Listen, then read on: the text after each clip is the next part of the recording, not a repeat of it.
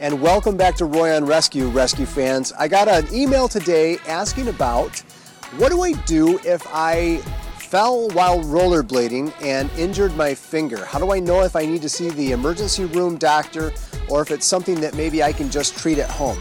It's a very simple question, but it can have a complicated answer. And the, the situation that we run into with these kinds of injuries is that it's very difficult sometimes to know if it's a sprain or if it's literally a fracture.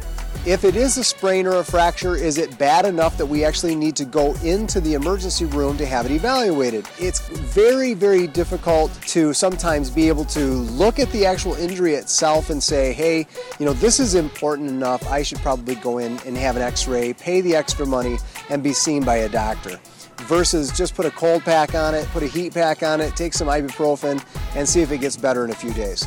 My rule of thumb is unless you absolutely know that it's fractured because there's what we call crepitus or a crunching sound in the actual bone, um, deformity would be another potential uh, complication of a fracture. However, you can dislocate a joint as well, which may or may not be very serious. Obviously, if it's dislocated, you'll want to be able to relocate it um, it could reduce the circulation of that appendage. It could also cause nerve damage, and we wouldn't want any of that.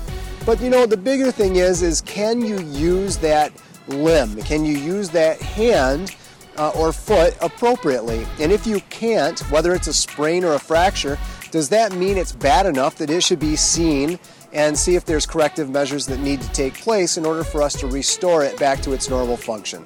So some of the signs and symptoms are as follows. Is it bruising? Is it swollen? Is it deformed?